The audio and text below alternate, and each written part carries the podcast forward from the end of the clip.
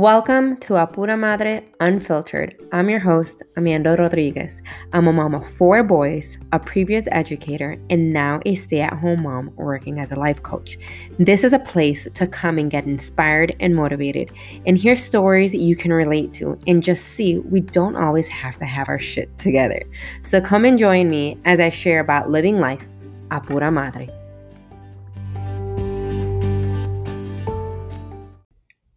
Our brains are so complex, and sometimes we tend to do things in our present moment that our subconscious is having an effect on it.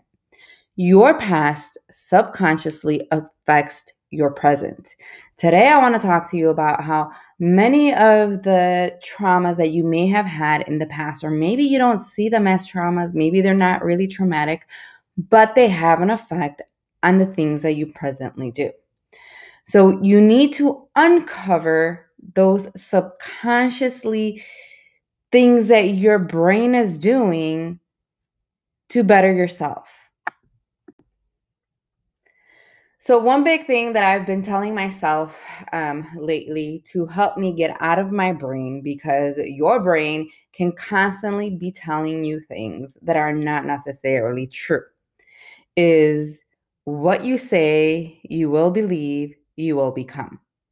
So when my brain goes into these negative comments in my head or my anxious brain, I say to myself, what you say, you will believe, you will become.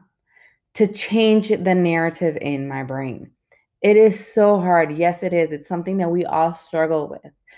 And today I want to talk to you about how some of the things that you tend to do that maybe um, you don't like about yourself, we all have things that we don't like about ourselves, is not necessarily your fault, but it's your subconscious brain that makes you act that way. And your subconscious brain is basically in drama mode of things that happened in the past. And you may be thinking, well, how am I supposed to fix something that happened in the past? How am I supposed to fix something that I don't even know that I'm thinking about? But here's the thing your brain leaves clues. So if you are constantly anxious about something, you can start to see a trigger, a pattern to why you're getting anxious about the situation. So, little backstory. Um, we went to Austin a couple of weeks ago to celebrate my husband's birthday. We hadn't had left our kids in over almost four years ever overnight. And I only have one babysitter that I trust. And the only reason I trust her to babysit my kids is one because she used to be my oldest daycare teacher. And two, she's had background checks and she's always around kids. So in my mind is if she's had a background check, someone has hired her to pay her in a daycare to take care of kids, she should be okay with my kids. And I've known her for years. My oldest is eight now, and she has been babysitting my kids on and off since he was 18 months. She's my only babysitter. so, why I say this is because my subconscious of things that have happened in my past affect my present. You're like, well, a lot of people are very, you know, overprotective about their kids. Yes, they are. But I am so overprotective over my kids that sometimes it causes arguments with my husband. Like, I don't even trust sometimes even my own siblings, my own parents, his siblings to take care of my kids. Like, that causes an argument. So, um, I'm sorry if you guys are listening to this, but now you're going to know why.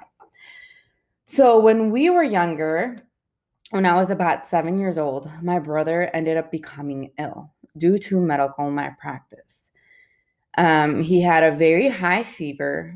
Uh, again, I was in about in second grade. My parents took him to the ER. They gave him some kind of medication in the ER. They sent them back home, but because he was so dehydrated, um, the medication didn't do well with his body. And the doctors actually made the mistake of giving him the dosage of an adult male versus a two year old. He was about two at the time.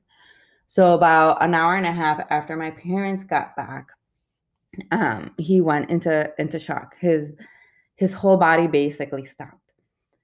My mom had let me be in charge of him while she went to go get the medication at Walgreens. Don't worry, my dad was still home, but she just told me, hey, just give him the bottle before you go on the bus so he's okay. Well, my dad and my brother fell asleep, or at least I thought they were asleep on the bed, and I went to go tell my dad, hey, dad, the bus is here already. Here's the bottle. Turned on the lights. I find my brother, black and blue, on the bed my brother was dead. So I called 911 and had to see everybody revive my brother in our uh, living room floor. And now that I see it, it was years that we basically lived with nannies, family members taking care of us, like people in and out, people in and out. Was this something that my parents could control? No, their child was ill. Is it me being selfish? Like saying, like, you know, this traumatized me? No. Everybody takes different experiences in a different way. That experience affected my other siblings in different ways, but I'm telling you how it affected me. So now that I have kids, I see the things that happened when I grew up that are affecting me how I raise my kids. I hate leaving my kids alone with other individuals that is not me for different reasons. We had some crazy babysitters, some crazy babysitters that traumatized us. One that used to lock us in the closet. My mom didn't necessarily believe us because me and my older sister were crazy too. I would have locked myself in the closet, right? But I don't feel comfortable leaving my children alone with other people because I guess, quote unquote, I was traumatized from the things that happened to us when we were younger and growing up. As parents, we try to do the best that we can do.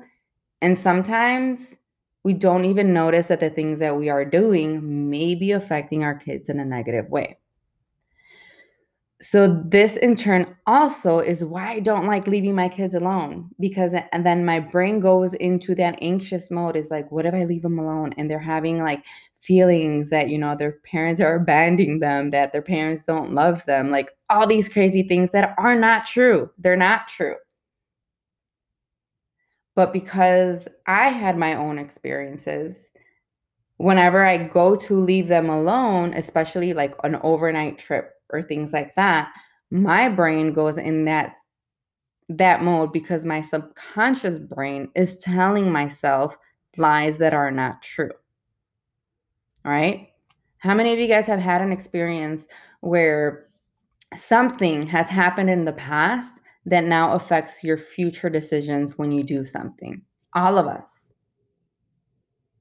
All of us have had some kind of experience like that. So now, how do you fix it? How do you get better from it? How do you let it not, you know, control your life?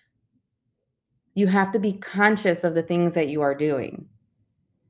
So for me, and this works for a lot of people too, is you have to journal about it. When you see those triggers. So my trigger is like leaving my kids overnight or leaving my kids for an extended period. Like even when we go out to dinner dates, my husband already knows every 30 minutes I'm checking my phone and texting my babysitter, even though I love her.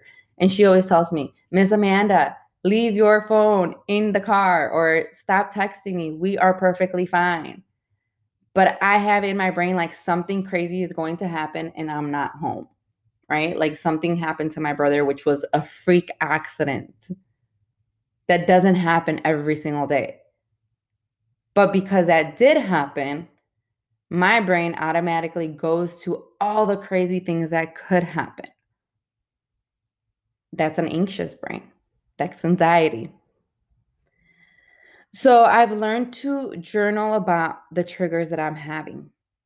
And this is something that you can do too. If you have something that that kind of like comes up every single time and it's your trigger, journal about it. So for me, I wrote down, why do I have such a hard time leaving my kids with people that I trust? Because it's not that I don't trust my babysitter. It's not that I don't trust my siblings and my parents. It's not that I don't trust my husband's siblings. I have trust issues leaving my kids anywhere with anyone. So I journaled about it. So writing that question down, why do I have triggers or trust issues leaving my kids with other individuals? And you answer the question. But your first answer is very superficial. So you have to keep on peeling out the layers. I say, okay, because I don't feel comfortable them being able to take care of them as well as I could. But why is that? And I peel back the layer. Because I feel like if something goes wrong, my kids are going to feel like I wasn't there for them. Well, why is that? So keep unpeeling the layers and the layers and the layers and the layers until you get to the root cause of what happened in your past that is basically affecting your present. When you are able to uncover the root cause of that experience of it affecting your present, then you are conscious when this occurs again. And you can train your brain to tell your brain it's a liar. And that is not true, right?